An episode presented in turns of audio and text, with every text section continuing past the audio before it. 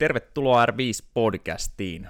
R5 on helsinkiläinen yritys, joka tarjoaa fysiikkavalmennusta, kuntotestausta, fysioterapiaa, jalkaterapiaa, hierontaa, yritysliikuntaa, hyvinvointiohjelmia yrityksille ja kaiken näköistä muutakin. Ja meidän sijainti on tässä Helsingin Metsälässä. Katon ikkunasta ulos, niin hieman getossa, mutta ihan tyylikkäät tilat sisältä. Ei muuta kuin tervetuloa. r5.fi löytyy tota, kotisivut. Ja tämä podcasti löytyy Spotifysta, SoundCloudista ja mistä tahansa tuommoisesta podcastiohjelmasta, kun heittää sinne RSS-feedin vaan kehiin.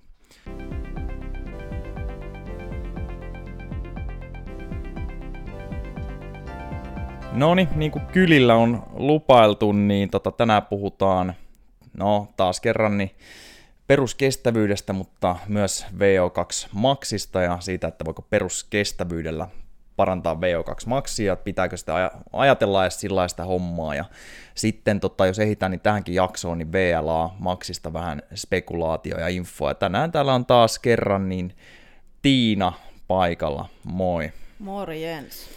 Ensinnäkin niin onnittelut sun puolimatkasta Italiassa. Mulla on ollut sen verran kiire, että mä en oikein kunnolla ehtinyt tässä onnittele. Se on aika kova suoritus käydä riipaseen vähän niin kuin kylmiltään. No, joo, ei, ei se nyt ihan lepposa ainakaan ole, täytyy myöntää. Öö, olisi se ehkä kivempaakin voinut olla, että ei ehkä olosuhteet antanut ihan kaikkea. Niin, ja sä oot kesällä lähinnä pyöräily, koska Joo. sä nykyään oot, oot tota, pyöräilijä ihan täysin, ja et sinänsä hirveästi ole käynyt juokseen, vai olitko ollenkaan juossut ennen tätä? Öö, vuoden juoksukilsat taisi olla 220. No niin, eli jopa ja meikäläisellä suurin oli enemmän. osa välillä tammi-huhtikuu. Joo, niin on se kyllä aika kova, jos miettii, että varmaan pyörä meni jokseenkin rutiinilla, että sen tietää, että menee uinti, miltä se maistuu. No se oli yllättävän ok, en mä ole paljon, avovedessä on tainnut uida ehkä joku kolme kilsaa maksimissaan kesän aikana ja nekin semmoisia niin valmennuksen lomassa tehtyjä lyhyitä. Mutta tota, aikamoiset aallokot, semmoista maininkia ja terävää aaltoa sieltä niin kuin kolmesta eri suunnasta, niin vähän isompaa aaltoa, mitä, mitä Suomen merissä on. Saatikaa sitten tuolla jossain Kuusijärven. Kuulostaa hyvältä, joo. Ja sitten pyöräilyn päätteeksi vielä nyt sitten, niin oikeasti kylmiltään, niin puoli maratoni, miltä se tuntui? No melkein kylmiltään. Mä tein sen sille ihan ennakkoon, olin, olin päättänyt, että kun iskutusta ei ole tullut, niin tein, tein tämmöisen niin kutsutun Callaway-metodin mukaan, eli siis ihan juoksukävely, että olin laskenut pari, pari minuutin juoksu, 15 sekkaa aina kävelyä. Että tavallaan rytmittää sitä, saa sitä kävelyä sinne väliin, jotta se iskutus niin kuin pikkasen pikkasen vähenee siltä matkalta, että Joo. kestäisi jalat sen, että kyllähän kunto, kunto kestää, mutta kroppa ei välttämättä sitä juoksua, niin tietoisesti aloitin jo alusta asti, että vaikka olisi alussa voinutkin juosta pidempään, niin ihan pakotin itseni juoksukävely vetona vetämään se, että loppuaika no. tietty hitaampi kuin olisi pelkällä juoksulla tullut, mutta... No, mutta on, on kova suoritus, kova suoritus kyllä, ja tota, öö, kyllähän sä oot firman kiistaton tota, kestävyys. Sä oot firman kestävyystyyppi tällä Kestävyys. hetkellä. Joo, onks, onks jotain lajeja, missä tota, joku firmasta voisi haastaa susta, kun puhutaan yksittäisistä? Mä voin sanoa, että uinnissa ei, me räpiköidään vaan siellä ne, jotka käy silloin tällä uimassa. Mitäs juoksussa? Jani Salmi. Mä veikkaan, että kaikki menee juoksussa ohi. Kaikki? Kaikki tällä okay. hetkellä terveisiä Noora Kenttämaalle Te... ää, muun muassa. Joo. En mä, mä en ota riskiä, että se heittää muakin jollain vaatekappaleella. Se on jo ollut vihasel päällä kyllä. No ei vaan. Juoksu, joo. joo, siis mä luulen, että kun vähän, vähän treenaisi, niin saisi sieltä kapasiteettia käytettyä, että kyllä niin kuin juoksukin sitten toimisi, mutta joo, joo. en ihan hirveän sinänsä, siis 100 metriä menee kovaa, mutta sitten kaikki sen yli, niin varmaan teikäläiset menee kaikki ohi. Onko sulta kellotettu ikinä satasta? O, 12-vuotiaana, 13. Noni. Ja sitten on, on niin kuin kattonut niitä silleen, että kun on jonkun treenin yhteydessä tehnyt vetoja, niin Muut jää jälkeen. kellotellut silloin. Nyt toki niin kuin on, on se räjähtävyys sieltä vähän, vähän tämän viime vuoden pyörätreenin painotuksen vuoksi kadonnut, mutta, tai Joo. kimmosuus sanotaan näin. Joo. Mutta no. pitää taas, nyt taas painotetaan vähän sitäkin. All right, all right. Tota, joo, nyt tosiaan niin tänään piti puhua vähän siitä, PKsta ollaan puhuttu useinkin, mutta että mikä sen vaikutus on sitten maksimaaliseen hapenottokykyyn ja tarviiko sitä miettiä edes tällä tavalla ja, ja tota, jos miettii sillä tavalla, niin onko sillä vaikutusta, niin onko sulla jotain tämmöisiä ensimmäisiä sanoja, niin kun hypätään, siellä on muistiinpanoja sun lapussa muuta ja otetaan vähän tutkimuksiakin esiin ja, ja tämmöistä, mutta miten sä funtsisit tämän niin kuin ihan tälleen maalaisjärjellä aateltuna? Ja tämä nyt on ehkä enemmän kuin normi maalaisjärki, kun sä oot alan ihmisiä ja vielä urheilija ja kaikkea. To- toistatko kysymyksen? Onko Vaikuttaako peruskestävyysharjoittelu maksimaaliseen hapenottokykyyn? Mä rupesin katselemaan täällä mun muistiinpano. Unohdin, mitä sä sanot. On. Siis maksimaaliseen hapenottokykyyn ehdottomasti peruskestävyydellä on merkitystä ja, ja on ehkä jopa niin kuin isoin merkitys. Ja sitten toki nyt, että miten lähdetään määrittelemään VO2 max, niin ehkä se on semmoinen, mikä ammattilaisten niin kuin keskuudessa on vähän epäselvää, että mikä se on. Määritetäänkö me se? Mä voin heittää, tota, no aerobinen kapasiteetti, eli tota, jos mietitään meidän testejä täällä, niin, niin se VO2 max on sen tota, maksimaalisen hapenottotestin tulos, eli se viimeinen vauhti ja maksimaalinen litramäärä happea, mitä saadaan työtä tekeville lihaksille sisään. Mm, eli tota, käytännössä ihan vaikka juostaan sinne uupumukseen asti, ja moni voi ajatella, että se on ihan täyttä anaerobista se loppu, ja ollaan pitkälti yli anakynnyksen jo, niin koko se VO2 max porrastesti uupumukseen asti, niin on sitä aerobista kapasiteettia. Yes, ja nimenomaan mun mielestä niin kuin se, että VO2 max tarkoittaa sitä kapasiteettia, eli ei sitä niin kuin suorituskykyä, vaan nimenomaan sitä kapasiteettia, minkä sit niin kuin pohjalta se suorituskyky tehdään. Aivan. Siinä on se ero, ehkä miten se myös käsitetään mun mielestä. Joo, ja meinaat sä täällä vähän niin kuin sitä, että sitä voisi jäädä vähän liikaa tuijottelemaan vaikka sitä millilitratulosta. Sanotaan, että joku vetää vaikka 60 milliä, mikä olisi aika hyvä tulos kuntoilijalle. Niin sitten mietitään, että tämä on nyt tämä mun suorituskyky ja mun taso on tämä ja näillä mennään. Joo. Ilman, että hirveästi ihmetellään esimerkiksi kynnyksiä tai että mitä se pohja siellä on ja, ja niin kuin vaikka, että millä kisavauhdilla pystyy etenemään, oli matka mikä tahansa. Joo, just näin. Siis silleen, että VO2 max, onhan se niin kuin kiva tietää se, se kokonaiskapasiteetti, mutta sille ei ole ihan hirveän isoa merkitystä siellä kisassa. Eli, eli nimenomaan kisassa, niin kuin sanoit, että sillä on merkitystä, että ehkä millä prosentilla sieltä sun maksimikapasiteetista sä pystyt tekemään pidempää aikaa töitä. Aivan. Varsinkin kun kestävyyspuolelta siis, kestävyyssuorituksesta puhutaan. Joo, niin, niin tota voidaan esimerkiksi ottaa tämmöinen nyt esimerkki, ja näitä tutkimuksia on, on aika paljonkin, missä laitetaan kuntoilijoita tai urheilijoita, ne usein saattaa olla urheilijoita, koska tota, että saadaan joku tietty VO2 maksi, joka on aika hyvä, mutta heitetään muun muassa tämmöisen mä luin, luin tänään, missä oli ryhmä, jolla oli 50 millilitraa niiden hapenottokyky. Silti saattoi huomattavasti vaihdella niiden kympin vauhti tai kisasuoritus. Ja silloinhan siellä voi heti heittää, että todennäköisesti vaihtelee aika paljon anakynnys, mm. ja nimenomaan siis se, että millä prosentilla hapenottokyvystä me pystytään suoriutumaan mm, siitä tota, kisasuorituksesta. Kyllä, ja sitten siellä tulee tietysti tekniikka ja muut, siis tämmöinen, että, että mikä on niinku tekniikan puolesta tuosta taloudellisuutta lisää siihen, että, että siinä ei enää vaikuta pelkästään se niin kuin, ää, fysiologinen puoli niin sanotusti, vaan, vaan siinä tulee sitten tekniset ominaisuudet myös. Joo. Ja, ja jos avataan vielä vähän enemmän, koska sitä välillä unohtaa, varmaan siis monet teistä tota, kovemmista kuntoilijoistakin ja jopa testeissä käyneistä, niin kumminkaan ette pyörittele näitä tuloksia ja laktaatteja ja hapenottoja niin päivittäin niin kuin täällä, kun me testaillaan, mikä tota, sitten kumminkin antaa sehän on sitä raaka dataa, mistä sitten mietitään ja määritellään kynnyksiä ja ihmetellään. Niin tota, tosiaan, jos olisi 50 millin hapenotot ja tota, 10 kappaletta juoksun harrastajia, niin esimerkiksi, jos mulla on ö, anaerobinen kynnys 13 kilsaa tunnissa, ja sitten mun parilla kaverilla, jotka harrastaa crossfittiä, on siellä hionnut hapenoton ihan mukavaksi, semmoiseen klassiseen crossfit-hapenottoon, eli 50 milliin. Mutta anakynnys jää sitten vaikka 11 kilsaan tunnissa. Niin mä pesen sitten minuuttitolkulla nämä mun Kyllä. kaverit. Tai sitten joku vähän kovempi, joka on tottunut vetää pitempiäkin lenkkejä, tehnyt sinne pohjia kovemmaksi, niin samalla hapenotolla se todennäköisesti testissä jo juoksee kovemmat vauhdit, ja sillä saattaa olla sitten se anakynnys, tai varsinkin se prosentuaalinen hapenotto, millä se pystyy suoriutumaan sen 10 kilsaa, niin vielä selkeästi kovempi, ja se voi pestä mut taas menneen tullen. Että tota, Juuri näin. Tä, tämmöinen niin. Niin avaus vaan siihen, että miksi, miksi millilitrat ei suoraan niin kuin päde sitten. Joo.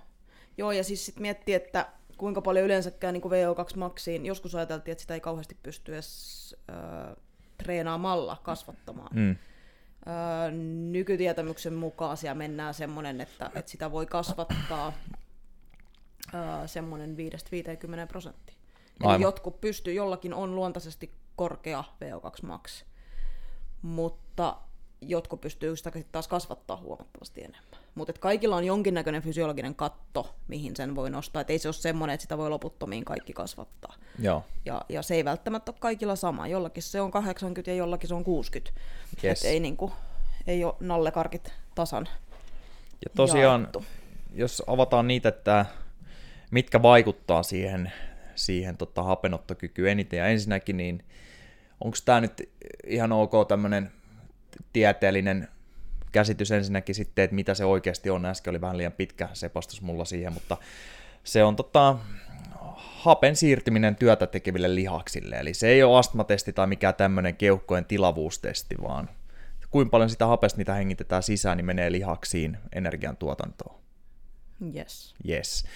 Alright, mutta nyt tosiaan No sä linkkasit sen artikkelin jo jonkin aikaa sitten, ja se oli siis joku miljoona sivua pitkä, että mä oon lueskellut sitä pikkuhiljaa tässä se VO2 Max Research, hyvin kirjoitettu ja aina suoraan asiaan niin jutuissa, mutta siinä se tota, mm, päätekijä sille, että mikä sun hapenottokyky on, on se cardiac outputti. Mä kohta googletan, mitä se on Suomessa, nyt on vähän blackoutti, mutta kumminkin se kyky sydänverenkiertoelimistöllä pumpata verta ja sen mukana happea liikkeelle kohti lihaksia. Tai, yes. Yes. Niin se on se päätekijä. Sitten kans paljon spekulaatio tässä artikkelissa, joka siis oli, voisi sanoa, no eikä se nyt meta-analyysi sinänsä ollut, en siinä sillä tutkinut sitä, mutta oltiin tässä kyseisessä VO2 Max Research-artikkelissa niin otettu huomioon siis miljoona eri artikkelia mm. ja aina hypätty seuraaviin tutkimuksiin, niin siitä oli aika paljon spekulaatio sitten, että lihaksissa solutasolla, että mikä on mitokondrioiden rooli siinä Joo. hapen vastaanottamisessa. Ja siitä mä oon lukenut ennenkin. Öö, niitä tutkimuksia löytyy, jotka on nimenomaan sitä mieltä, että myös sillä on aika iso merkitys, että miten mitokondriat osaa ottaa siellä loppupäässä sen hapen vastaan, miten paljon niitä on, minkä kokoisia ne on, miten tehokkaita ne on. Joo. Ja käytännössä sen hapen siirtyminen siellä se viimeinen steppi sieltä verestä sitten sisään soluun, missä sitä hyödynnetään sitten energiaksi. Kyllä. Tai tuotannossa. Ja myös sitten ihan siis keuhkorakkuloista verenkiertoa. Että sitäkin Joo. voi kehittää, sitä hapen siirtymistä sinne. Yes. Eli tavallaan siellä oli semmoinen neljä, neljä muistaakseni päätekijää siinä, mistä siinä artikkelissa puhuttiin. Joo, niin, ja, tota, ja nyt... Kaikkiin pystyy vaikuttaa treenillä. Yes, eli jos mietitään taas peruskestävyystreeni, lisää sydämen iskutilavuutta, eli pumpataan enemmän happea ja verta sitten per pumppaus. Cardiac outputti, check, eikö vaan? Kyllä. Peruskestävyystreeni tuo sekä mitokondriota lisää, että tehostaa niitä, että saattaa, tota, jos muistan oikein, niin tehdä niistä isompia. Eli taas siihen käytännössä tota, ei suoraan cardiac outputtiin, mutta se loppupään, että miten otetaan lihassoluissa vastaan se happi, niin check. Mm. Ja va- vaikka ne nyt laittoi enemmän painoa tosiaan siihen, siihen, että miten paljon saadaan liikkeelle kohti niitä lihaksia menemään sitä ö, käytännössä litroissa kohti minuuttia taitaa olla se, miten se ilmastaa, että kuinka paljon verta happea sitten saadaan sinne mm. liikkeelle. Niin tota, silti, niin silloin on tietty merkitys sitä, sillä, että tota, miten ne mitokondriat sen loppupäässä ottaa vastaan sen. Kyllä. Ja PK-harjoittelu, se mitä se tekee kans, niin hiusverisuoniverkostoa laajentaa Juuri ja parantaa. Näin. Ja eikö vaan, että se on lähinnä nimenomaan PK-alue, joka tekee tätä? Et, on. Yes. Ja se, mitokondrioita se, varmaan tulee lisää myös vauhtikestävyysreenillä. Tulee, Vauht... mutta ei saman joo. verran. Eli PK on siihenkin selkeästi tehokkain. On, ja nimenomaan se, että kun vedetään PK, niin siellä on siis, mitä se oli, alle 60 prossaa. Mä just avasin se, sen kuvaajan tästä, mutta alle 60 prossaa VO2 Maxista, niin pelkästään hitaat lihassolut tekee töitä. Yes. Ja hitaat lihassolut on niitä, missä on eniten niitä mitokondrioita, ja niihin myös saadaan lisää mitokondrioita. Nopeissa lihassoluissa ei ole niin paljon, ja sinne ei myöskään saada niitä lisää sit niin paljon. Mm. Eli tota, PK, PK-treeniä, no siellä alle 60 prossaa. Se taisi olla se luku. Mä Joo. äsken näytin sullekin sen, mutta eihän mä nyt sitä tästä löydä. Joo. Mutta tota, ja sitten ihan siis semmonen, että punasolujen määrän lisäys. Se oli siellä mainittu mun mielestä myös. Eli sitä kautta saadaan lisää, lisää tota... Ja nimenomaan peruskestävyyden kautta. Kyllä. Yes. Tai veridopingin. No ja joo, sä suosittelet eilen, vahvasti molempia. Kyllä, eilen, eilen tota, mä laittelin sinne Instastoriin kysymyksen, öö, eikö tämä oli aikaisemmin, kyselin siitä VO2 Maxista, että voiko sitä kehittää PK-treenillä, ja, ja tota, eilen tuli sitten yhden tutun kanssa puheeksi kestävyysurheilijan ja, ja tota, siellä hommia tehneen kanssa puheeksi, niin siellä tuli mainittu, että VO2 Maxia parhaiten pystyy kehittämään Epolla. Joo, taisi olla tässä sun linkkaamassa artikkelissa niin 5-15 prossaa, eli Joo. voidaan sanoa 10 prosenttia instantisti sitten. Joo, nyt sitten ihmetellään, miksi doping ihmiset kolkuttelee huomenna ovea. Mutta tota... Niin totta, joo. joo.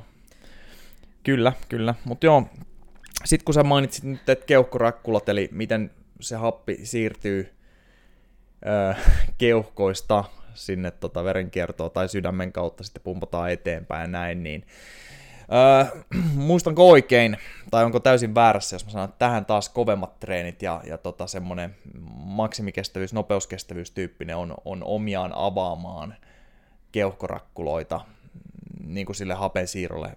Ja näitä taisi olla parin tenniskentän kokoinen alue oikeasti niitä, niitä tota, öö, rakkuloita siellä keuhkossa, jos ne avaisi ihan Joo. litteeksi pinnaksi, Joo. ja niistä on vain tietty määrä auki, ja jos vedellään röökiä sun muuta, niin on vielä vähemmän auki, ja mitä kovempaa Kyllä. reenataan näin, niin sen paremmin, mutta nimenomaan oliko näin, että kova reeni taas puree niiden avaamiseen, missä on vaan niin kuin tällä fiiliksellä, Joo, toki... ei, ei ihan sunnuntai PK. Niin. Toki PK-treeni vaikuttaa sinnekin. Okei, okay, no niin. Joo, joo. Et, et, et se oli niinku vähän silleen, että PK-treeni vaikuttaa kaikkeen. Toki sitten osa hyödyistä saattaa olla sitten isompi just esimerkiksi tohon, niin siellä vähän kovemmissa vedoissa. Mutta kuitenkin, että et, et PK-treenissä ei ole mitään, niin kuin sieltä ei jää puuttumaan mikään tekijä. Joo. Eli käytännössä PK-treenillä sä pystyt viemään VO2-maksia oikeastaan niin ylös kuin mahdollista. Mä äsken puhuin siitä katon rakentamisesta tai siitä. Mä ajattelen itse sen silleen, että kun kasvatetaan VO2-maksia, niin sä rakennat taloa, missä on monta kerrosta. Ja sä rakennat niitä kerroksia koko ajan lisää. Ja sitten siellä on katto jossain vaiheessa, ja se katto nousee koko ajan. Nyt se repeilee siellä jotain. Ja sitten niillä kovemmilla treeneillä rakennetaan niitä portaita sinne kerrosten väliin. Eli sinne päästään sinne ylätasanteelle asti. Alright, eli, eli tota, ootas vähän, otetaan tästä Totta kai mä oon nykyään kova somettamaan tietenkin. Eli, eli tota, sä, sä kerrot niin PKn kehityksen, niin sillä rakennetaan kerroksia taloon ja Kyllä. Et talo on niin kuin korkeammaksi. Talo on korkeammaksi. Tehdään, joo, PK-treenillä voidaan vetää sinne, niin kuin, mikä sen nimi on? Semmoinen sikakorkea talo. Okei. Okay. Pilvepiirtäjä. Alright, yes. Ja, tota, ja, ja sitten VO2-treenillä tai kovemmalla niin rakennetaan portaat Kyllä, vai? Joo. just näin. Eli, eli se ei auta, että sulla on se kapasiteetti siellä. Mutta et, et vastaus siihen kysymykseen, minkä mä silloin somessakin laitoin, että pystyykö sitä VO2 maksia kehittämään PK-treenillä. Osa vastaa, että joo, no tiettyyn rajaan asti, niin itse asiassa ei se ole kauheasti mitään rajaa. Aivan, aivan. Eli sitä, sä pystyt sitä kapasiteettia, kapasiteettia rakentaa oikeastaan niin kuin rajattomasti, mutta se, että pystyt sä käyttämään sitä kapasiteettia, niin se on sitten siellä kovempien treenien. Eli, eli en, en tässä niin kuin yritä tarkoittaa sitä, että kovemmat treenit on jotenkin niin kuin vähempi arvoisia tai, tai Joo. että niitä ei tarttisi. Nimenomaan kyllä niitä tarttee, mutta se, se kapasiteetin tekeminen sinne, niin se on se tärkein, jotta pystytään sitten mm. ottamaan se käyttöön. Joo, mä oon aina puhunut pyramidista tai sitten siitä talon perustasta. Ja mä äsken koitin siis kuvaa Insta, mä silloin kyselin, että kenen, kenen selitys on parempi, mutta tota, siitä tuli, alkoi olla jo joku 5, 50 tuommoista tota, storiesia peräjälkeen, mutta mut käytännössä mehän kyllä puhutaan ihan samasta, jos sen selittäisi niin, että se on vaikka se pyramidin pohja, mitä leveämpi se on, niin sen korkeammalla sen voi kasvattaa, mutta itse kanssa se PK-treeni ei vaan tee sitä alintapohjaa sitten, jos mennään tämän sun kerrosten rakentamisen mukaan, vaan se Joo. rakentaa myös aika ylöskin sitä. Kyllä. Ja sitten, jotta pystytään ottaa se ylin kerros käyttöön, niin tota, sit tarvii myös niitä kovempia treenejä, Kyllä, että totutaan näin, olemaan siellä halutulla vauhdilla ja näin. Joo, Ja sitten joku niin kun miettii mitokondrioita, mitä puhuttiin tuossa jo, niin mitokondrioita parhaiten tulee siellä, siellä PK-treenillä, Mm, ainakin niin kuin nykytietämyksen mukaan. joo, Ää, ellei joku on nyt tässä vuoden aikana keksinyt jotain uutta. Mutta ää, pointtina siinäkin, että, että se ei auta, että siellä kehitetään niitä muita osa-alueita, että saadaan enemmän vaikka happea joo, siirrettyä, mutta jos niitä mitokondrioita ei ole siellä, niin eihän se nyt niinku auta, että sulla Mm. on yksi, yksi hiiliuuni, mutta Yes. sulla on liikaa hiiltä, sä, se ei auta, että sä tunget sitä lisää sinne, Niin. niin. ei mahu sinne. Totta. Ja mitokondrioissa, niin öö, miksi ne ei miellä sitä niin kuin tärkeimmäksi tekijäksi tai samanarvoiseksi kuin se cardiac outputti, niin taitaa just olla se, että useimmiten tässä on tutkittu urheilijoita ja näin, kun näitä verrataan, niillä on aika hyvin kaikki hommat jo kondiksessa. Öö, ja, ja sitten se, että miten paljon ne mitokondriat pysty ottaa vastaan siitä hapesta, mitä tuli sisään, niin oli kumminkin rajallinen. Mä en heitä nyt mitään prosentteja. Mutta taas niin kuin sanoit, että jos niitä ei ole tarpeeksi, niin kuin me nähdään nyt monen tutun kamppailijan tai ehkä crossfittajan kanssa, että siellä vedetään, just niin kuin mä heitin äsken vähän läpällä, mutta vedetään tämmöinen hyvä kamppailijan tai crossfittajan hapenotto 50 milliä. Ja sitten sieltä puuttuu vähän niin kuin PK-alueet ja ehkä jopa vauhtikestävyysalue. Molemmathan nämä alueet, sekä VK, VKkin, eli anakynnys, olisi pohjia näille, jotka on tottunut menee sitten maksimilla tai nopeuskestävyysalueella hyvin paljon. Niin tota, sieltä puuttuu ne alueet.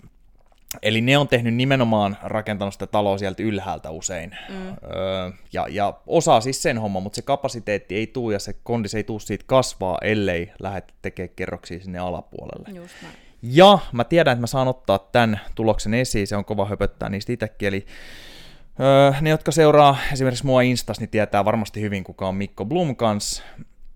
Voitti just Suomen ärsyttävin yrittäjätittelin.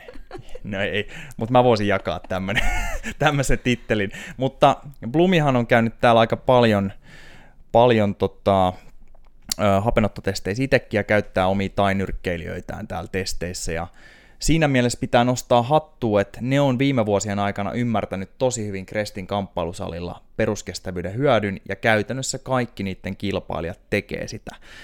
Ja nyt Blum itse treenaa enemmän tai vähemmän kuin urheilija ja se saa aina hullusti boostia noista testeistä ja nyt sillä on ollut ollut tämä tota, juoksubuumi käynnissä. Et ka- kaverihan saa oikeasti varmaan niin kuin, äh, kestävyysjuoksijan kilsat viikkoon nyt, kun sillä menee aina överiksi tai underiksi. Sulla on Insta siellä käy- käynnissä. Terveisiä Mikolle. Niin tota, mutta mä heitän nyt Mikon tuloksia vähän tästä kehiin. Ö, Se on käynyt tosiaan usein testeissä, mutta se kävi tammikuun lopussa tätä vuotta. Ö, 55 milliä karkeasti hapenotto. Ja tota, Mm, eli, eli aika hyvä, varsinkin kamppailijaksi näin, ja silloin se ei juossut yhtä paljon vielä. Et nyt tämä pitkien lenkkien buumi on tullut sen jälkeen, kun se hävisi Jani Salmelle kympillä, ja ne haasta sitten toisensa maratonille ensi, ensi vuoteen. Mutta anyway, 55 milliä tammikuun lopussa. Sitten Mikko kävi uudelleen testeissä 6.8. kertaa, eli kaksi kuukautta sitten, 61 milliä. Treeni siinä välissä on ollut periaatteessa vaan peruskestävyyttä. Ja vielä silloin tota, tammikuun lopulla, niin se oli vielä matalahko.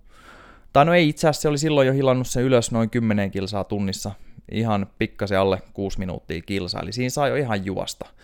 Ja oli tyytyväinen ja taas sitten mentiin, mentiin tota niiden ohjeiden mukaan ja kipitettiin menee. Ja käytännössä vaan pk Kyllähän sillä tulee sitten, sitten tota, tainyrkkeilyskin kovempaa, mutta se ei välttämättä siirtovaikutus suoraan tuu juoksuun. Nyt sitten tosiaan niin pari kuukautta myöhemmin PK-reenillä niin 6 milliä nousu. Hapenottokyky ja kaveri juoksi pitemmälle testissä.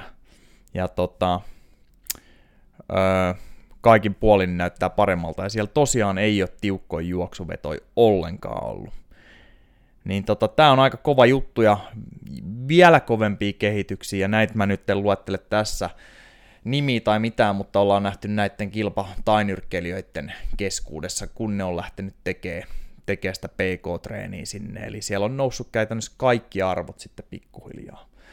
Ehkä sanotaan anakynnys olisi semmoinen, mikä sitten jos miettii jotain kympijuoksua, niin vaatisi vähän omaa pikku VK2 kautta siellä, että saa sijoittua kaiken irti, mutta siellä ihan nais, nais tai niin kolkuttelee 40 minuutin kymppiä ja pesee Mikon siellä ja näin, ja ja PK on noussut siitä, siitä, että on ollut kävelyvauhdissa joillain tai ihan kevyessä hölkässä, niin muutamalla tyypillä kohti 12 kilsaa tunnissa jo 5 minuuttia kilsa. Ja nämä ei juokse paljon. Ne on tai nyrkkeilijöitä. Että on se niin kuin hatunnoston arvoinen paikka, ja se on tehty lähinnä peruskestävyydellä. Mm. Kova. Kyllä. Mutta jos vedetään pikkainen yhteenveto, ja kyllä me voidaan totta kai sitten jatkaa vieläkin siitä, mutta tota, katsotaan nyt ensinnäkin cardiac output suomeksi, koska mun blackout on jatkunut vielä, tässä on pikkasen huonot unet. Unet ollut nyt, tota, tämähän nyt pitäisi tulla kuin apteekin hyllyltä, mutta niin, sydämen minuuttitilavuus. Minuuttitilavuus. Eli paljon saadaan pumpattua verta liikkeelle minuutissa. Sanoinko mä oikein suunnilleen? Että... Kyllä. ja sen veren mukana luonnollisesti menee happikin sitten, mikä on siirtynyt keuhkoista sinne. Niin tota, mm, se on niin päätekijä siinä, että miten hyväksi tai miten hyvä se hapenotto on. Ja sitä on muun muassa tutkittu sillä, että on työnnetty lisähappea sitten mukaan, kun on testattu VO2, ja silloin kaikilla parani se hapenottokyky X määrän prosenteissa, mm. taisi olla 5, 6, 7, maks 10, en muista nyt tarkalleen. Mutta siinäkin ne totesi sen, että okei, tällä saatiin parannettu ihan niin kerta heitolla, tämmöisellä pikkaisella vippaskonstilla, että ehkä niin mitokondrioilla on niin paljon väliä. Mutta silloin niillä on väliä, jos niitä on liian huonosti siellä, niin kuin todettiin äsken, kun puhuttiin vaikka kamppailijoista tai crossfit-urheilijoista tai näin. Enkä sano, että kaikilla on tietenkään. Mutta sitten taas tärkeitä tekijöitä sille, että jo ihan sille sydämen minuuttitilavuudelle on peruskestävyydellä, että me voidaan parantaa sydämen iskutilavuutta, eli sehän just vaikuttaa nimenomaan siihen. Sitten me saadaan hiusverisuonistoa lisää, eli tämmöiset turhat ruuhkat ja tukokset niin aukeaa paremmin ja myös poistuu kuona-aineet nopeammin sitten tota, lihaksista. Ja sitten PK-treenillä varsinkin niin mitokondrioiden tehostuminen ja, ja lisääntyminen niin solutasolla, eli on ottamassa vastas, vastaan sen hapen sitten, ettei ainakaan jäisi siitä kiinni. Ja taisi muuten olla, että tämmöisillä kestävyysurheilijoilla niin oli yli kaksinkertaiset mitokondrio oliko se nyt entsyymiaktiviteetit vai, vai olikohan ne jotenkin sitä massaa siellä laskenut tai whatever, mutta selkeästi niin yli tuplaten niin kovempi toiminta sen suhteen Joo. perustaa Joo, ja sitten myös kun miettii mitokondrioiden niin tehtävää niin, ja, ja tyypin, siis näiden mikä nämä on hitaat lihassolut, luen samaan aikaan tämän tyypin yksi lihassoluja, niin, niin tota, miten ne käyttää laktaattia uudestaan energiaa lihaksi. Mm. Eli, eli tyypin yksi lihassolut, eli hitaat lihassolut, öö, ohjaa sieltä niin kuin nopeammista lihassoluista, kun ne tuottaa laktaattia, niin ne ohjaa sen sinne mitokondrioihin. Joo. Ja sitten se käytetään uudestaan yes. energiaksi. Ja sitä taas niin kuin ei, tietenkään hitaita lihassoluja ei kehitetä siellä kovemmilla tehoilla. Yes. Olipa että, huonosti selitetty, mutta ei, se, se, oli ihan, ihan, ihan hyvä, ja, siis, tota, ja nimenomaan silloin, kun me ollaan joku tietty kohta kropasta saatu aivan hapoille, että sanotaan, että siitä ollaan loppu, niin lihakset ja lihasryhmät siitä läheltähän pystyy sitten ottaa, ottaa kans hyötykäyttöön, niin, niin laktaatit sieltä ja tuottaa niistä energiaa, mutta varmaan myös se kyseinen lihaskin, kun se lähtee palautumaan. Kyllä. Joo, ja sitten kun miettii jotain, niin kuin nyt itse tietenkin puhuu enemmän pyöräilystä, niin, niin joku hyvin tyypillinen pyöräkisa, varsinkin naisilla, niin siellä ryitää se lyhyt, vaikka puoli minuuttia mm. maksimitehoilla, ja, ja, ja sitten sä hetken pääset palauttelee vähän kevyemmillä tehoilla, sitten taas vedetään uudestaan maksimiteho ja sitten taas vähän palautellaan. Joo. Niin se, että et, et, vaikka siellä vedetään siellä niinku anatehoilla, niin kun niitä tulee useampia, niin, niin se, se aerobinen niin kun kapasiteetti otetaan käyttöön sieltä. Ja silloin, silloin ihan samalla tavalla ne niin kun hitaat lihassolut siellä sitä laktaattia poistelee ja, ja niin kun se koko aerobinen puoli tulee sinne aika merkittäväksi, yes. vaikka mennään maksimitehoilla siellä välillä. Ja sulla oli siinä hyvä taulukko siihen no, vetoihin, mutta jos mä pohjustan ennen kuin saatat sen taulukon, kun siellä oli oikein lyhyet vedot, niin, niin tota, taas pikkasen muistutusta, että että me käytetään siis hyvinkin kovilla ja hyvin hapottavissakin suorituksissa niin nimenomaan aerobista energiantuotantoa. Eli hapetetaan, no siinä vaiheessa kun se on hemmetin hapo, hapokasta, niin ei enää rasvaa niinkään, mutta hiilihydraatteja. Ja tota, kahden minuutin suoritus niin on karkeasti 50-50 aerobinen ja anaerobinen energiantuotto. Eli kaksi minuuttia niin kovaa kuin pystyy ja sen jälkeen makaa, makaamis makaa ja heittää laatat sun muut. Niin tota, se on 50-50.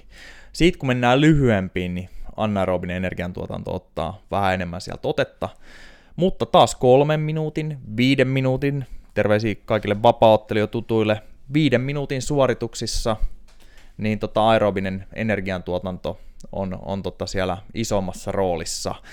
Ja sulla oli tosiaan siinä, niin oliko ne 20 sekunnin vetoja, mistä sulla oli? 30, eli äh,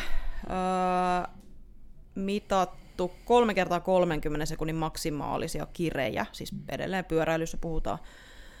Ja niiden välissä oli neljän minuutin niin kuin totaali lepo. Yes. Eli siis totaali, sitä ei tietenkään tule tu, niin kisassa, mutta mm. kisassa saattaa tulla semmoinen, että siellä vähän, vähän lepposammin mennään välissä. Mutta kuitenkin, että kolme kertaa 30 sekuntia ja neljä minuuttia välissä.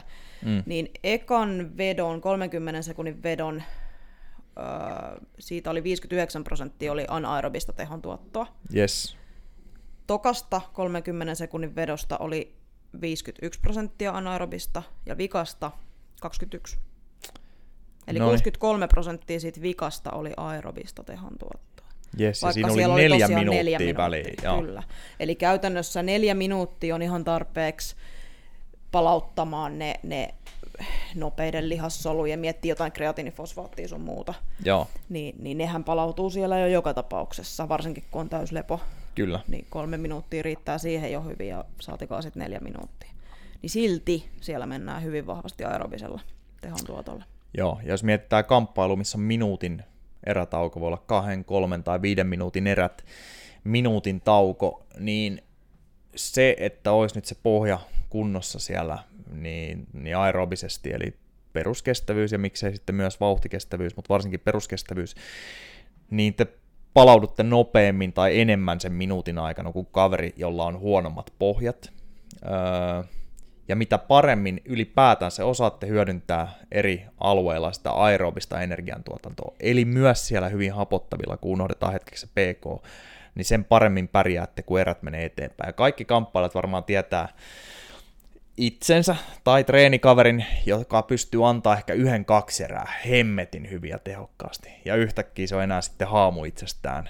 Eli voi hyvinkin olla, että siellä on lähinnä vaan tehty sitä, pohji ei ole, kun se loppuu, niin loppuu. Ei ole varaa enää käydä anaerobisilla kierroksilla, eikä ole olemassa sitä kapasiteettia aerobisille.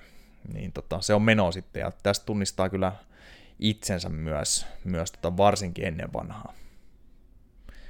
Ja jos otetaan nyt vaikka Jani Salmi esimerkiksi, eli taas jos nyt on uusia kuulijoita näet kai tiedä, niin Jani on yksi Suomen kovimpia vapaaottelijoita ja täällä meilläkin tekee erinäisiä duunihommia sitten firmassa, niin tota, Ja esimerkiksi siksi, että se on mitattu kanssa usein ja hänen tuloksista saa puhua, niin kun siellä on aerobinen kynnys on korkealla, anaerobinen kynnys on korkealla, varsinkin verrattuna muihin kamppailijoihin, jopa moneen ihan kestävyysharrastajaan, niin kyllä tosi usein ihan miehen omasta suusta tai sitten treenikavereiden suusta kuulee sen, että sen kondis ei lopu, että se jaksaa painaa vaan. Niin se nimenomaan on enemmän kiinni siitä, että siellä on ne pohjat kondiksesta, eikä siitä, että on tehty hemmetin paljon niitä, niitä tosi kovia hiittejä ja intervalleja. Se kerta kaikkiaan niin lähtee kovemmalta tasolta sen kone liikenteeseen kuin jollain, jolla ei ole pohjia. Et se on aivan eri lähtötaso.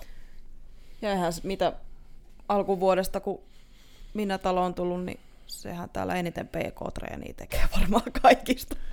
Joo, totta. aina, aina se oli jos, jotain PK-treeniä, toki siis mitä nyt kuntouttaa, kuntouttaa samalla, mutta tota, aina PKta. Joo. Pyöräilen tai kävellen tai mitä tahansa se teki silloin koko alkuvuoden. Kyllä. Joo, joo, se on sisäistänyt hyvin se.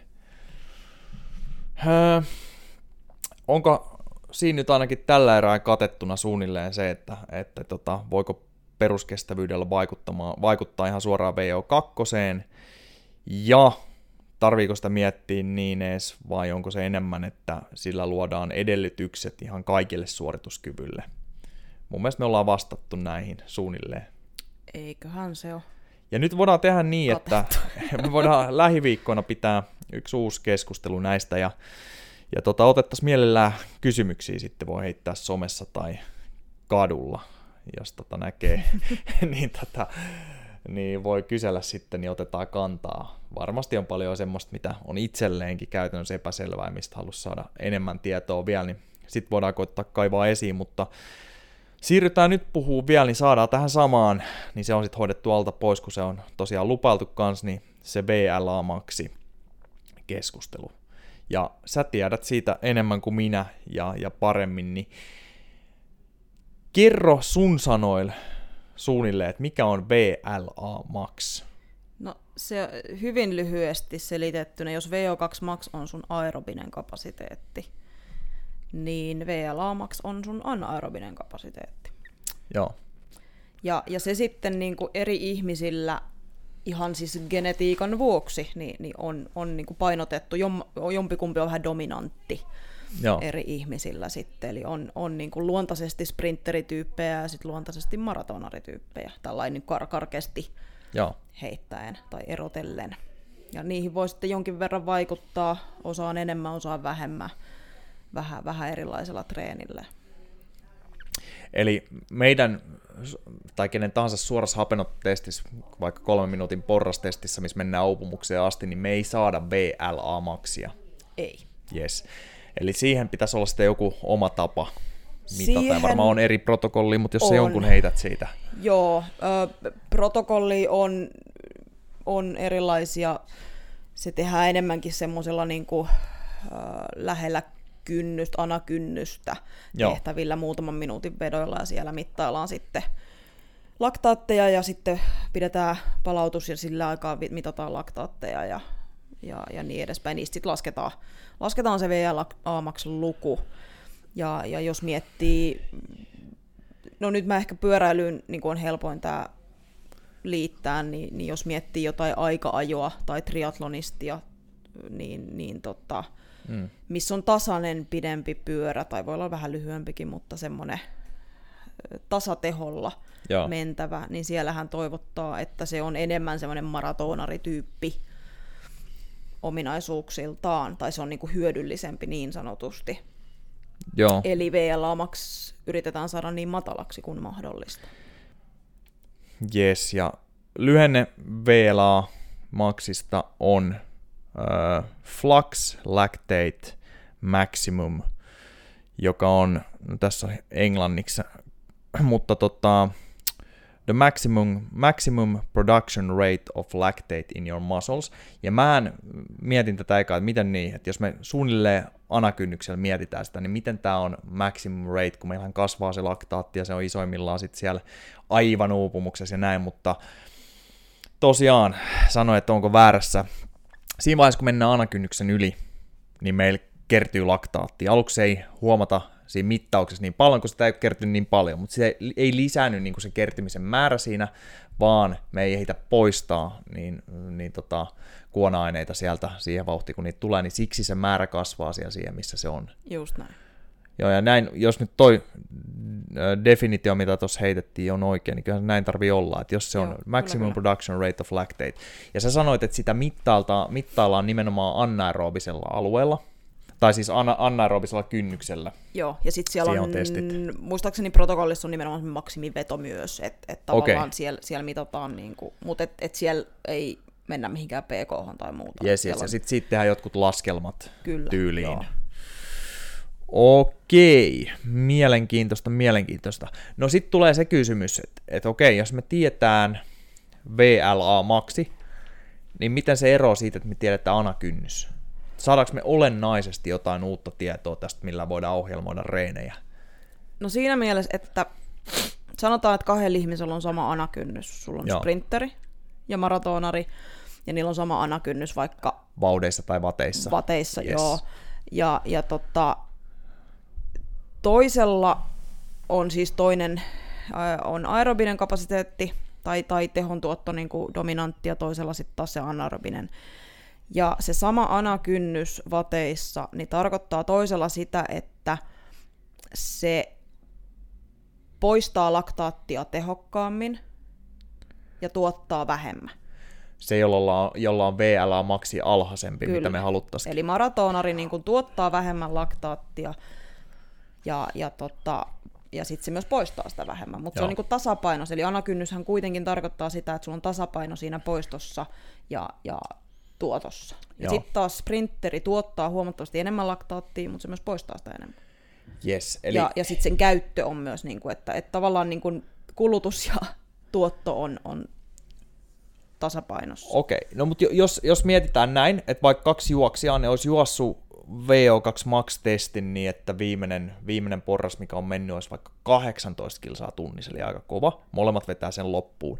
Molemmilla olisi anakynnys vaikka öö, lähempänä 15 kilsaa tunnissa, eli niillä on vielä sen anakynnyksen jälkeen niin sama matka uupumukseen, mutta toisella on se VLA-maksi anakynnyksen paikkeilla, tai VLA-maksi yleensäkin, niin matalampi, niin antaako se silloin viitteitä nimenomaan siitä, että se olisi pitemmillä matkoilla parempi, vaikka niillä on ollut vielä sen kynnyksen jälkeenkin ihan sama aika ja vauhti, minkä ne on vetänyt loppuun. Mä siis mietin samalla, kun mä puhun. Ei välttämättä tarkoita, että se on parempi, mutta niitä kehi- että kun halutaan sitä kynnystä nostaa, yes. kun halutaan kehittää sitä suorituskykyä, niin sitä kynnystä halutaan nostaa, on laji mikä tahansa, tai kestävyyslaji mikä tahansa, Joo. Niin se, että miten sitä kynnystä nostetaan, niin muuttuu. Eli sprinterin kynnystä kehitetään eri tavalla kuin maratonarin kynnystä. Alright, ja mennäänkö sprinterin kynnyksillä nyt sitten intensiteeteissä alemmas, koska se alue on ollut kyseenalaisempi. Ja taas sitten tällä, jolla VLA maksi on ollut alhaisempi, eli tässä vaiheessa parempi, niin se taas saattaisi mennä tekemään maksimeja. Öö, joo, sille karkeasti sanottuna kyllä. Eli, eli tavallaan silloin niin kuin sprinterillä halutaan rekrytoida tai niin kuin, halutaan periaatteessa tehdä muutosta siellä lihassolutasolla, eli halutaan sieltä nopeita lihassoluja muokata hitaaksi. Joo. Ja, ja se on mahdollista. Siinä menee noin, ootas kun mä kaivan mun muistiinpanosta tuosta sen, sen tota, mutta et, noin vuoden muistaakseni oli se, että kun tekee aktiivisesti, säännöllisesti treeniä tietoisesti sillä, että halutaan sitä muokata, niin noin niin lihassolujakauma muuttuu. Joo, vuosi VLA Max treeniä niin sanotusti, niin, niin okay. tota, lihassolujakauma muuttuu. Eli, eli siinä mielessä sprinttereillä on ehkä vähän niin kuin paremmat lähtökohdat, jos ajattelee noin niin kuin ikääntymistä varsinkin, Joo. ja, ja miettii, miettii tota jotain pyöräilyä. Joo. Et, et sanotaan, että jos sä haluat mennä sinne kirivoittoon esimerkiksi, niin, niin sulla on pakko olla siellä käytössä niitä nopeita lihassoluja ja Joo. anaerobista kapasiteettia. ää, sä saat sprinterinä muokattua niitä hitaammiksi, mutta toisipäin, että maratonarista on vaikeampi tehdä sprinteri. Mm. Aivan. Mä en tiedä, miksi mä hyppäsin tähän selitykseen, mutta ei se mitään. Joo. Täällä oli itse asiassa hauska, hauska maininta yhdessä podcastissa, nyt en muista mikä se oli, mutta jostain, mistä mä nämä muistiinpanot tein, Mm, mm. niin jos katsoo pyöräilyssä sprinttereitä, siis tämmöisiä, jotka vaikka Tour de Francella vetää siellä edelleen aika monta tuntia ennen sitä loppusprinttiä vaikka, Joo. niin, niin tota, versus sitten aika-ajajia, niin, tai aika jo tyyppisiä, jotka menee siellä Tour de Franceissa yhtä lailla ö, ton porukan mukana loppuun asti, mutta ei tule voittamaan sitä loppukirjaa. Aivan. Niin sprinttereillä on versus tämmöisillä aika ajotyyppisillä ihmisillä, niin on 300 prosenttia eroa VLA-maksissa, mutta VO2-maksissa on noin 10 prosenttia eroa. Oho. Eli vaikka sä olisit sprinteri ja sulla on, on, on siellä sitä anaerobista kapasiteettia, niin sulla on pakko kehittää sitä VO2-maksia kuitenkin. Eli sprinttereistä on pyöräilijänä niin kuin vähän pakko tehdä myös niitä kestävyyspuolen.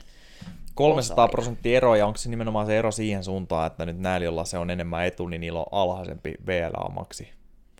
Ei kun niillä on korkeampi. Eli Joo. sprinttereillä on korkeampi VLA-maksi. Eli jos, jos haluat olla sprinteri ja haluat voittaa sen Joo. loppukirin tuntien pyöräilyn tai juo, on se nyt laji mikä tahansa, mutta pyöräily nyt on niin kuin helppo ajatella tässä, niin, niin siellä on niin kuin pakko olla, siellä on taas niin kuin korkeampi se VLA-maksi. Eli sitä Joo. on pakko myös kehittää siihen suuntaan, mutta sä et pysty taas molempia kehittämään samaan aikaan. Niin, niin, aivan.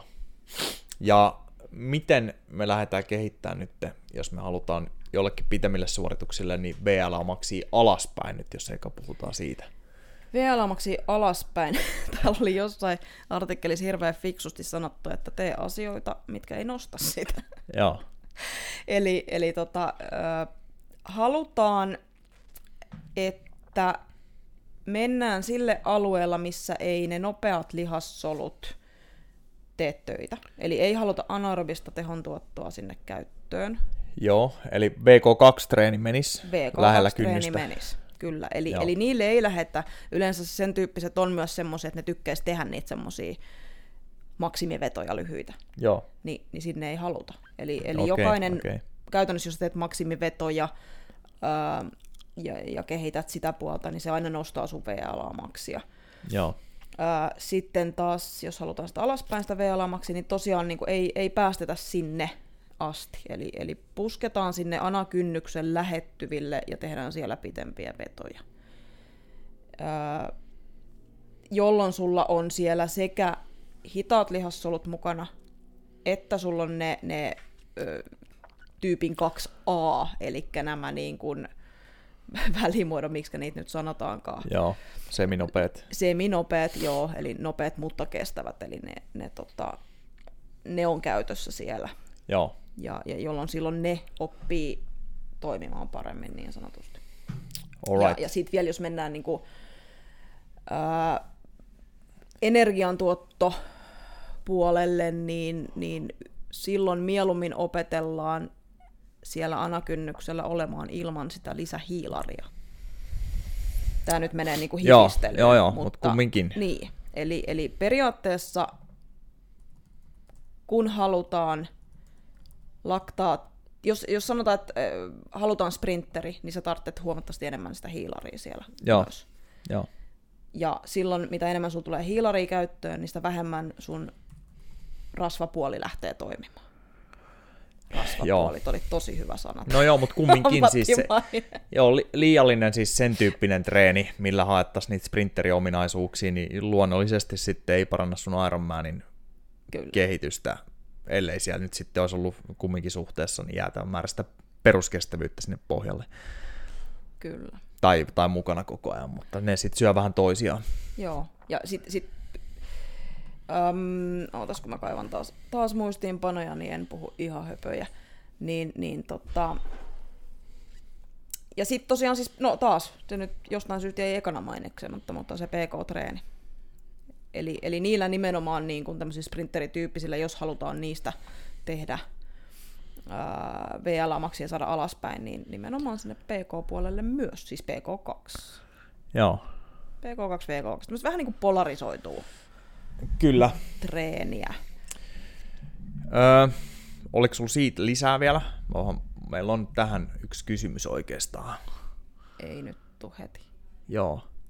Palataan siihen vielä kohta, mutta tuossa Johannes kyseli aikaisemmin, kun se oli käynyt testeissä, ja, niin tota esitti kysymyksen sitten, että jos sillä, sillä nyt on vaikka ollut, öö, heitetään mä mä en kerro mitään tuloksia tässä, jos joku yhdistelee, mutta sanotaan, että silloin olisi ollut maksimilaktaatit meidän hapenottotestissä, nyt heitetään vaikka 10.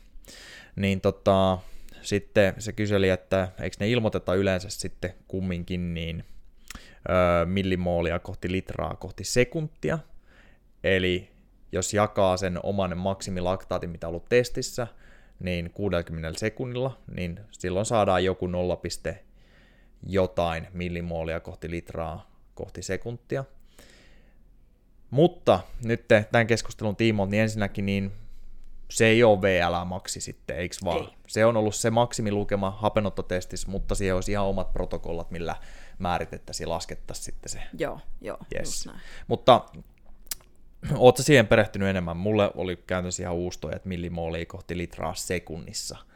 Tässä, no ylipäätänsä VLA maksi on ollut vähän uusi käsite kokonaisuudessaankin, mutta se annetaan siis sekuntia kohti. Joo, All right. kyllä. Selvä homma. Siitä ihmetellään ensi jaksossa, jos tästä tulee kysymyksiä lisää. Öö, ja tästä tota, mut, mut mi- milloin me tarvitaan VLA maksi? Milloin me otetaan se jonkun vaikka kestävyyskuntoilijan tai urheilijan ohjelmointiin mukaan niin kuin sillä, että sitä mietitään enemmän, jos me tiedetään vaikka anakynnys ja tiedetään, että siellä olisi selkeästi kehitettävää, joka kehittyy muun muassa sitten sillä, että lähdetään kolkuttelemaan sitä anakynnystä niin VK2-treenillä. Missä vaiheessa meidän pitää tuoda vielä mukaan VLA-maksi? No ehkä, no vähän sama, mitä nyt pätee niin kuin ylipäätään kaikkea, että ainahan jokainen aloittelija tai, tai kuntoilun vähän aikaa tehnyt, niin, niin kehittyy vähän niin kuin melkein millä vaan. Mutta ehkä noissa, niin kuin varsinkin itse kun triatlon piireissä valmennuspuolella pyörii, niin, niin se, että pystyttäisiin vähän erottelemaan, että kun jossain vaiheessa tulee se semmoinen tasainen vaihe, että ei kehity hirveän paljon se pyörä esimerkiksi, niin, niin tuota sinne niitä eroja. Et, et Joo. moni tekee siellä semmosia jotain maksimivetoja, kun jonkun ei ehkä kannattaisi tehdä niitä. Sitten sit taas niinku, ja, ja sitten taas jos, jos tota, mm, että tämmöinen niinku maratonarityyppi, joo, sen on, sen on tavallaan helpompi tämmöiseen johonkin aika-ajoon tai, tai triatlonin pitkille matkoille, että et sen ei tarvitse niinku yhtä paljon miettiä sitä, että miten se treenaa. Se voi käydä tekemässä niitä, niitä korkeampitehoisiakin treenejä, mm.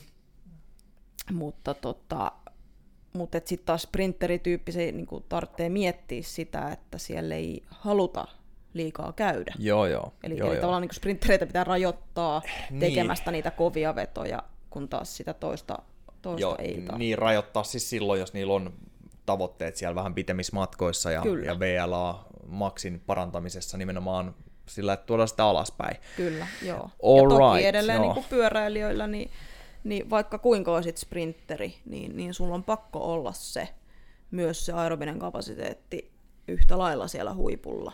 Yes. Et, et se on niinku, ja, ja kuten sanoin, niitä ei pysty samaan aikaan kehittämään, niin sit pitää tehdä valintoja jossain vaiheessa, niin kuin itsellä viime vuosi tehtiin sitä pohjaa paremmaksi. Mm, ja, joo. ja ehkä vähän niin kuin unohdettiin se, se itselle ominainen sprinttiominaisuus, että ei sitä lähdetty sieltä niin kuin kehittämään, vaan päinvastoin halutaan sitä pohjaa kovemmaksi.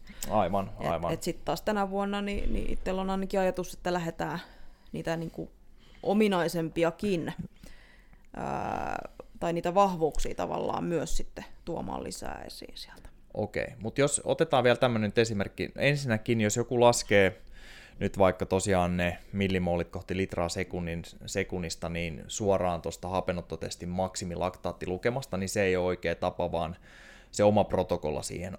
Haluat, onko sulla se protokolla siinä jossain, voit sä kaivaa esiin sen? Öö, nyt vai, mä en muista, se vähän onks mä- kauempana? Se on voidaan ottaa se kauempana. ensi kerrallakin, joo. mutta se, kerroit jo, että siellä anakynnyksen paikkeilla tehdään vähän vetoja ja sitten maksimillakin joku tai joku ne ja sitten siitä lasketaan. Voidaan palata siihen ensi kertaakin, mutta jos mietitään tämmöistä tilannetta, että jollain ollut se VO2 maksi vaikka yli, vähän yli 60 milliä, ja sitten oletetaan, että on VLA maksi ihan hyvä ollakseen pitkän matkan kaveri. Oliko toisen protokolla? Joo. Ja sä saat kohta kertoa sen. Mutta VLA maksi olisi ihan jees. Öö, 0, vaikka 2 tai 0,3 tai jotain tämmöistä millimoolia kohti litraa sekunnissa. Mutta anakynnys on silti jäänyt hieman matalaksi, että siellä on sitten sitä punaista aluetta, eli maksimialuetta kumminkin aika paljon siellä testissä, että ollaan juostu maksimikestävyysalueella aika pitkä pätkä testissä. Niin tota, jos siellä on puolimatkat ja tämmöiset tavoitteena, niin kyllä mun silmään kumminkin nopeasti niin voisi lähteä ihan perus sillä VK2 parantamaan eka kynnystä, jos me nähdään, että se on probleemana, eikä miettiä välttämättä siinä vaiheessa sitä VLA-maksia mm. niin paljon. Et ihan, ihan niin kuin vielä, ei mennä vielä niin kuin astetta hifimpään silloin, niin, jos kynnyksessä on parannettavaa. Kyllä, kyllä. Työnnetään sitä ylöspäin ja ihmetellään jossain vaiheessa taas. Mutta okei, sulla on se protokolla siellä. Joo, eikö mä rupesin tota miettimään just, että sit Joo, että et matkastakin riippuu, että sitten jos on sprinttimatka, niin siellä sitten taas tarvitsee vähän erilaista. Et maratonarista, jos tehdään triatlonistin sprinttimatkalle, niin sit, sit, silloin taas merkitystä, että heidän pitää Kyllä. tehdä enemmän tietynlaista treeniä. Yes. Joo, rupesin kelaa. Tota, yksi testiprotokolla on semmoinen, että siellä on, siellä on tota, lämmittely tietenkin, siellä otetaan lepolaktaatit alkuun. Yes. Ja sitten on viisi minuuttia anakynnyksellä. All right. Sitten otetaan sen jälkeen aktiivinen palauttelu. Mä yritän tässä samalla kääntää kuin englanniksi. Ähm, jolloin otetaan laktaatit siinä niin kuin heti sen vedon jälkeen sekä minuutin ja kolmen minuutin palautuksen kohdalla. Joo. Ja sitten seuraava veto 5 minuuttia, 105-110 prosenttia anakynnyksestä. Eli siellä ollaan maksimialueella silloin jo ja sitten sama juttu palautellen, minuutti, kolme, viisi ja seitsemän minuutin kohdalla otetaan laktaatit.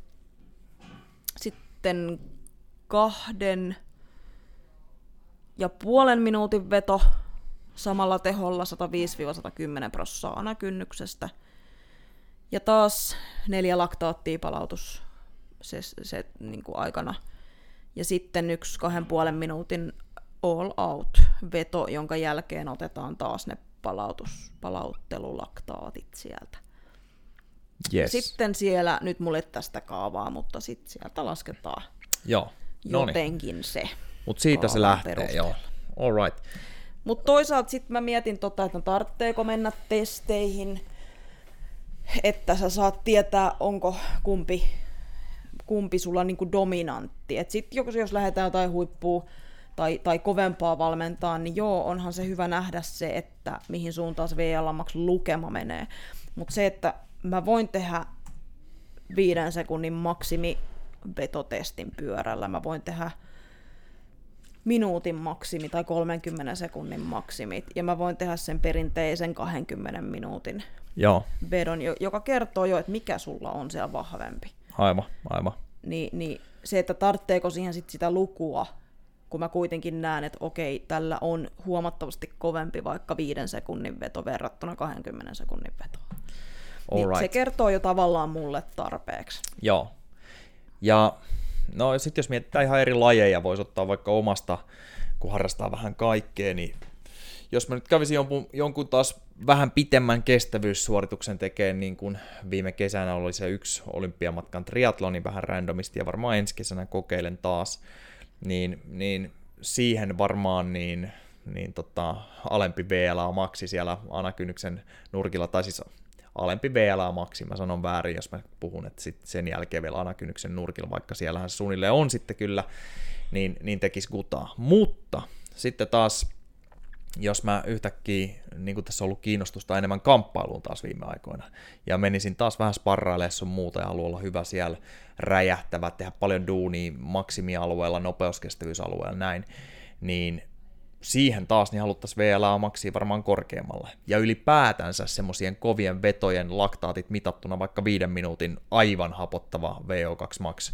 veto, niin sen jälkeen haluttaisiin varmaan korkeat laktaatit saada irti meikäläisestä. Joo, no, joo ja sit, nyt täytyy myöntää, että myöntää siis muistaa. Joo. Nyt alkaa sanat jo sekaantua. Totta, korkeammat laktaatit itsessään ei ole ehkä, ehkä se pointti. Siis taas sanon sprinteri, mutta sprinterillä on korkeampi VLA max tarkoittaa, että silloin niin kuin missä tahansa tehoalueella niin on korkeammat laktaatit. Joo. Eli, eli se ei ole silleen, että jollain tietyllä alueella sit nousee laktaatit enemmän tai näin. Et, et, et yes. Sen tyyppisellä on, sulla on nopeita lihassoluja, ne toimii paremmin, ne tuottaa enemmän laktaattia. Mm. Sama, jos sä syöt enemmän hiilaria, se tuottaa enemmän myös laktaattia silloin. Yes. Eli, eli, mutta siis, että joo, tavoite on ehkä kamppailulajiin, niin se pohjakunto on ihan samalla tavalla Totta kuin kaikessa kaikille, muussa. Kaikille, Just joo. näin, siitä ei niinku päästä pois millään. Joo. Ja, ja sitten nimenomaan VLA maks korkeammaksi. Joo. Nyt mun VLA maksi ei ole testattu tai näin, mutta se, että mä jään pari kuukautta sitten olin testeissä, niin maksimilaktaateihin kumminkin siellä uupumuksessa. Vaikka tuli uudet ennätykset vauhdeissa sun muut, niin mä jäin johonkin 10-11, mitä olikaan. Joo. Ja me nähdään kumminkin vaikka, vaikka sitten tämmöisiä, jotka on hyvin tottuneet olemaan siellä hyvin hapokkaalla alueella, niin että ne vetää 15, lähemmäs 20, mikä voisi olla sitten semmoinen yläraja, niin mulle tekisi gutaa nopeuskestävyystreeni, sen Kyllä. tyyppinen. Mä tottuisin olemaan, kroppa osaisi mennä vielä paremmin siellä Kyllä. äärialueella siellä kamppailu ajatellen siis, jos, jos nyt sitä Onko minkälaisia on niinku tullut tuolla maksimi, tai nyt kun noit VO2 max testejä, mikä sulla on korkein? Muistatko? Siis, siis, Laktaattiarvo. Tullut... Mä heitän nyt, niin. että se oli about 11 taisi olla. Ja tai siis ei sulla, vaan siis yleisesti tullut vastaan. No kyllä, siellä aina välillä, välillä jengi täräyttää 16, 17, jotain tämmöisiä. Joo. Ja tosiaan, mähän puhuin yksi, yksi podcasti tässä, niin käytännössä koko podcastini höpisin siitä laktaattitutkijasta kautta coachista. Oh, mä niin se, joo, se heitti sen rangein, rangein laktaateille niin 0,7-20 millimoolia. Joo. Ja se on, silloin oli hyvin tärkeää, että pystytään käyntämään rangea sit hyödyksi, mutta silloin oli 5-10 kilsan juoksijoita. Totta, mä laitoin sulle äsken sen, sen kuvan tai joskus, että Joo. minkälaisia, niin kuin, millä alueella on erilaisia laktaattiarvoja mitattu, että siellä on Joo. aika isoakin niin kuin vaihtelua. Öm, nyt joo, samalla tässä etin, etin muistiinpanoista just toi, että miten sitä VLA-maksia nimenomaan niin kuin halut, tai pystytään kohottamaan, niin, niin salitreenihän, voimatreenihän on yksi. Joo. Ja sitten on just tämmöisiä 10-30 sekkaa all out. Yes settejä. Öö, ja sitten hyvin, siis ihan niin kuin nyt puhutaan jostain PK1-treenistä jo melkein. Eli todella kevyttä. Niin se tois ylös niin, sitä. Niin se tuo ylös sitä, koska, just koska siellä ei aktivoida niitä seminopeita okay. lihassoluja, vaan siellä on pelkästään ne hitaat lihassolut. Joo.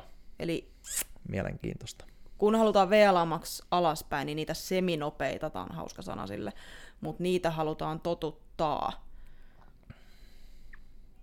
toimimaan. Joo. Eli, eli jos ne, ne ei ole toiminnassa, eli ollaan siellä alle 60-50, mitä se oli Joo. VO2-maksista prosentteja, niin, niin, niin siellä niin kuin ei myöskään sitten totuteta mitään lihassolua mihinkään, koska siellä on ainoastaan ne ykköstyypin lihassolut, hitot lihassolut toiminnassa. Ja sitten VLA-maksin nosto, niin edelleen treenaa aina sillä, että sä oot tankannut hiilareita. Joo. Eli sekin vaikuttaa sitten. Yes, yes. All right. Meillä oli tunti kasassa. Öö, mä myöhästyn kohta Nitsan lennolta. mä lähden viikonlopuksi sinne moristaa Juhaniin. Niin tota, jatketaan tästä sitten seuraavalla kerralla. Ja tosiaan, jos tulee kysymyksiä tästä, tai selitettiin jotain liian epäselvästi, mikä varmasti on tai väärin tai mitä ikinä, niin tota, otetaan kantaa sitten ensi kerralla siihen. Niin tota... Ei siinä mitään. Hyvää viikonloppua kaikille, vaikka on vasta torstai, mutta tota, suosittelen pitkän viikonloppun ottamista auringossa kaljan kanssa kaikille. Meinaatko toteuttaa? Joo. Mistä saat sen aurinko? Perjantaista sunnuntaihin töissä. No niin. All right. Ihan melkein menee. Noni, noni. Kalja ja treeni ihan yhtä hyvin. Hyvä. Kiitos kaikille kuuntelusta ja ensi kertaa. Moi.